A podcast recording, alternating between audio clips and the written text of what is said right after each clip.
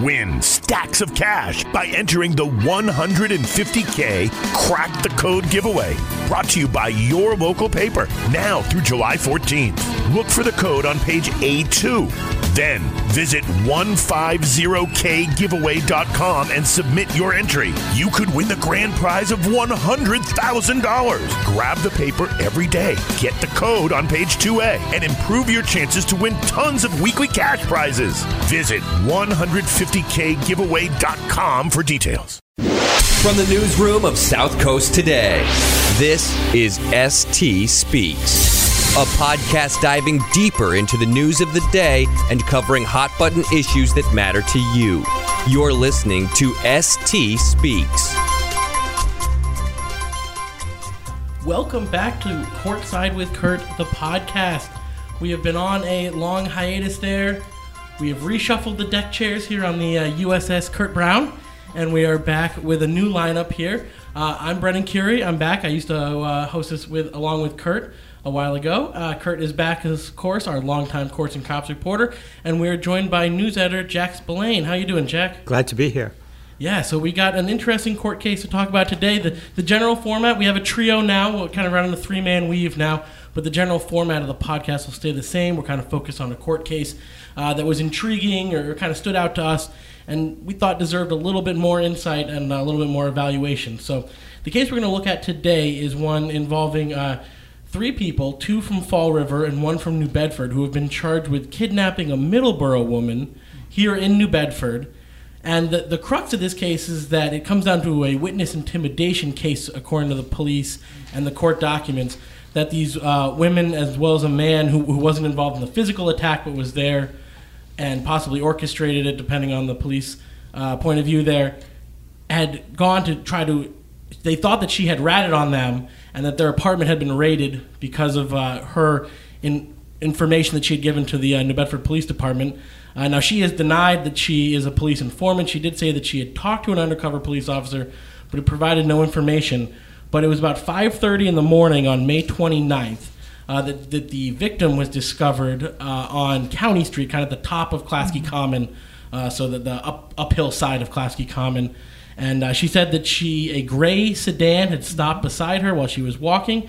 She had been yanked or pulled into the car, uh, at which point she uh, had been assaulted and uh, held against her will, and that they had been yelling uh, "rat" at her, saying the word "rat" uh, during the attack. This is what the victim has told police. Originally, they arrested two of the suspects. their names are oh, it's not right in front of me uh, Kayla Racing, as well as Ari Racing. Uh, Ari Racing is 41. They're both of Fall River. Uh, Kayla is 26. At the time, they were looking for a third suspect, Tanya uh, Piccanini uh, of New Bedford.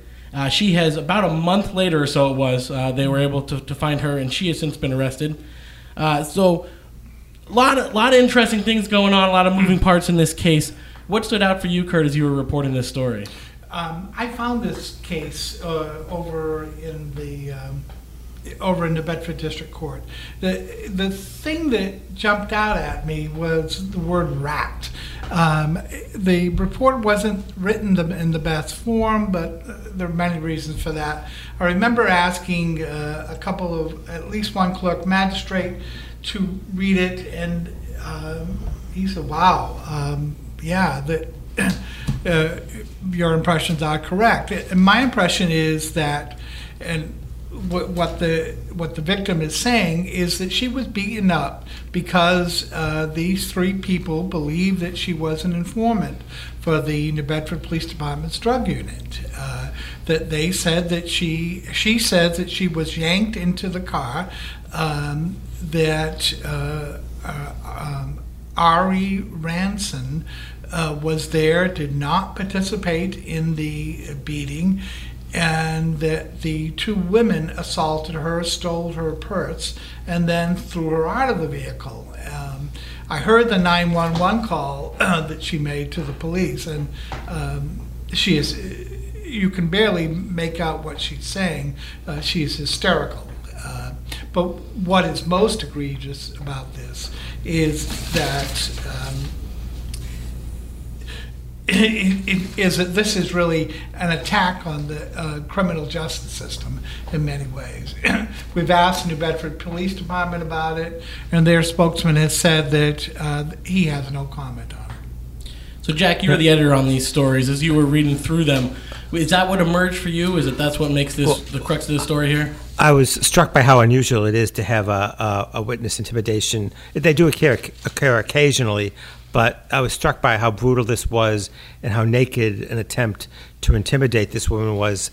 I was talking to Curt in the hallways, and um, I was happy to understand that it doesn't happen that often because, as Curt says, it, it is beyond a regular assault. It's an attack on the whole criminal justice system. These people are trying to make people answerable to them, not to the police and, and the courts. And so I thought, to me, that's what made it worrisome. Ag- Agreed with you 100%, yeah. Yeah. Uh, The, that's what stood out for me from the very beginning is, is that um, the courts have, have said that the use of informants is, uh, is perfectly lawful. Again, we're not saying that she is an informant. We don't know that. Uh, and, but the defendants, according to statements made in court documents, believe that she is. Do, do you have any sense of why we don't see this that often? Um, because Uh, obviously there are informants all the time. Uh, maybe it doesn't get reported. Um, I think that's a, a big reason, and I, um, I think to some extent there is a, a sanctity that is attached to witnesses that people observe. Uh, but Even, I- even, even on the criminal side. even on the criminal side, but I also think that a lot of times it's not reported.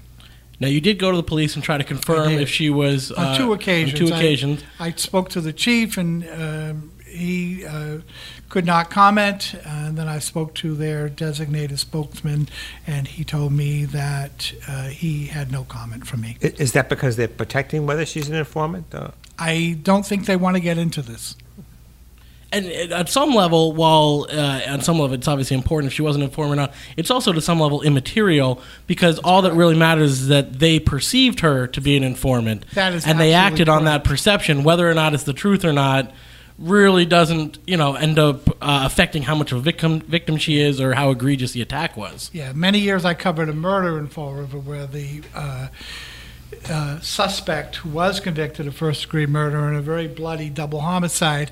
Uh, that the two victims were killed because he believed that they were Fall River Police Department informants. So again, it's that key. It's that key. What is in the defendant's mind? Now, there were a couple other interesting things uh, in this case. One is that all three are kind of at different stages of, of their case right now. Uh, now, uh, Ari and Kayla were, were arrested at the same time. That is correct. Uh, And they're husband and wife. Husband and wife, uh, uh, both are from Fall River. Now, he was, both had dangerousness hearings. He was found dangerous and held without bail. Mm-hmm. She was found dangerous, but is being held on $5,000 cash bail. Mm-hmm. Although, uh, as last that you had checked in, uh, she had not made bail yet. That is correct. Uh, But then the third suspect, who wasn't arrested till about a month later, she was at large for a while. Uh, she will be having her dangerousness hearing. Uh, was it July 19th? No, I'm trying to remember. 16th. 16th. Okay, yeah. So that'll be coming up. So all three of them are kind of at slightly different stages here as they're moving through the system. It's interesting that he was held without bail even though he didn't do the beating. That's correct. It's almost like they have a sense that he was doing the directing, if not doing the beating. That's what the police reports say, that he was in the vehicle and he authorized and um instructed the two women, one of whom is his wife, to uh, assault this woman. Uh, But he did not participate in it himself. Amazing. Yeah. So it's the idea that kind of the, the chief is more dangerous than the soldier. Even You're though he didn't do the absolutely right. actual even though he didn't do it. But if, he, if he's the mastermind, that actually makes him more dangerous in, in the bigger picture. Uh, and then we'll uh, another interesting thing with uh, the Tanya Piccanini, uh, who was the third suspect who was arrested, the one from New Bedford. Um, you wrote in your story that she had a disagreement with the lawyer assigned her case, and the attorney did not think he could represent her. Have you have you seen that? Is that a pretty unusual or? It does not happen often. Uh, many times, what happens in the lockup stays in the lockup. Uh, but in this case, uh, Judge uh, Sorrenti um, looked at the uh, defendant and said, Well, I am sorry, but you're going to have to stay at the House of Correction a little bit longer. I believe this was over the uh, uh, July 4th weekend uh, because Yep, I. you, you wrote it on the Wednesday, it looks Yeah. like, and then uh, her uh, hearing was uh, uh, held until Friday's court Right. date. And- So she had no fireworks. You can hear them from the Ash Street Jail or whatever. Yeah, he said, the judge very distinctly said from the bench that you've had a uh, disagreement with your lawyer. He does not feel that he can represent you, uh, so we'll have to try to find you another lawyer on Friday. Was that lawyer present with her or no? Um, I saw him when he went to the lockup. I did not see him afterwards, or else I would have cornered him and talked to him. Anything else uh, for either one of you guys? Is, is Jack, as you read in these uh, series of stories? We've written, I think, four stories now on this Yeah, over the we last couple of weeks. It, it, it is just a fascinating case. It and. It will Uh, be. it's- It'll be interesting to see where it goes. It's, it's one of the great cases that come out of district court. Uh, sometimes it makes it to superior court, sometimes it doesn't. Um, I have not seen him in involved in this case, but I am told that uh, DA Tom Quinn has showed up a couple of times. That he has particular interest in this case. Uh, I haven't had a chance to talk to him.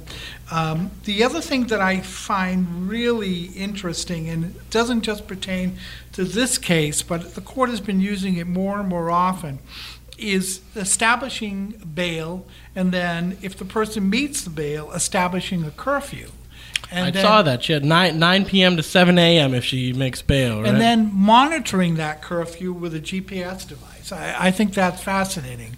Uh, just as an aside, I think on the 3rd, July 3rd, I saw a person on probation come to the court um, and ask if he could have his curfew extended so that he could attend New Bedford's fireworks. Oh, do you know with how they ruled on Yes, it? uh, the, the judge says uh, you've been doing really well uh, on the curfew.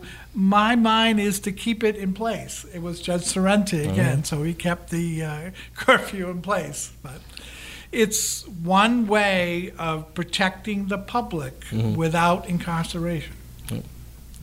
All right. Well, just just to recap there, so there are the three suspects who who have been arrested: uh, Ari Racing, 41; Kayla Racing, uh, 26; and Tanya Piccanini, uh, 34.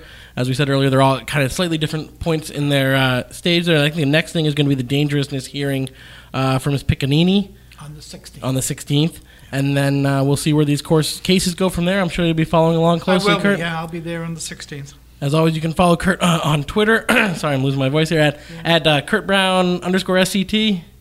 I get that Uh, right? underscore- Yeah, that's All correct. right, it's been a little while. I got you know got to get back on the horse here, and uh, it's like riding a bike. Uh, and you can read all of his work in the Standard Times and at southcoasttoday.com. Thanks for joining us, Jack. Uh, It's great. Hope our listeners enjoy this new uh, three man weave here. Yes, Jack, it's nice to have you here. Nice to be here. Uh, uh, before we leave, I wonder if we could just we're going to talk briefly about the uh, poll. Uh, Oh yeah, so, yeah. So you'll know a little more about that one. So, I'll let you take the lead so on I this. just I just want to from time to time we have these interesting incidents, usually in the city, uh, of, of people using. Uh, uh, unusual weapons, and this week we had one uh, where uh, I guess both gentlemen were, were uh, wielding poles, and it took uh, place just a, a stone's throw from the South End police station. And um, I just thought it, it, it, it was striking the things that sometimes people use as weapons. Yeah, uh, it is. in I- and uh, I kept looking. I read the report three or four times, looking for the word metal. I never saw the word metal, but I guess it's inherent in, in what a pole is. The other thing that I really thought was uh, interesting is that Michael Cassidy, who's a police sergeant, who has. He- He's a wonderful police officer. He's delivered two babies. He saved somebody who had a medical emergency and was uh, recognized by the PD at over at Market Basket. Michael took it upon himself to go to get the surveillance tapes uh, over at the uh, South End station to try to determine who was the aggressor. Uh, he determined that the person who was arrested was the aggressor. From reading the report, I wondered maybe the the, vic- the person that they're designating as a victim should have also been charged too, but they did what they did. It, it was interesting that there was surveillance tape of the lower part of County Street Yeah. because uh, that is not an area that I was aware was under surveillance. I mean, these days with the, bus- the amount of businesses and people that have their own surveillance and just the number, amazing. you know, uh, yeah, Yeah. I mean, it's, it's become cheaper and more easy to set up Yeah. and more reasonable to run and But this easier to was, ci- this store. was city surveillance. This, yes, oh, it this one was okay. Yeah, All right. that's what the. But in the past, we've certainly done a lot of stories where they've gathered up plenty of uh, local business private business uh, tape too. So so. it seems like there's always uh, something unusual happening um, in the city. Yeah, I think if you're if you're outside, you've got to, as we've talked about before, you just have to assume that you're on, under surveillance. Well, they'll keep us busy with this podcast here going forward. So uh, we're hoping to have it on a, a, more regular schedule. As always, you can listen to this podcast wherever you get your podcasts iTunes, Google Play, Stitcher, we host them on Omny, uh, Spotify. Uh, if you're on Spotify, uh, search for South Coast Today, uh, not Courtside with Curt, uh, but that's where all of his podcasts will come through that feed. As always, thanks for listening. Thank you very much. Thanks, Brendan.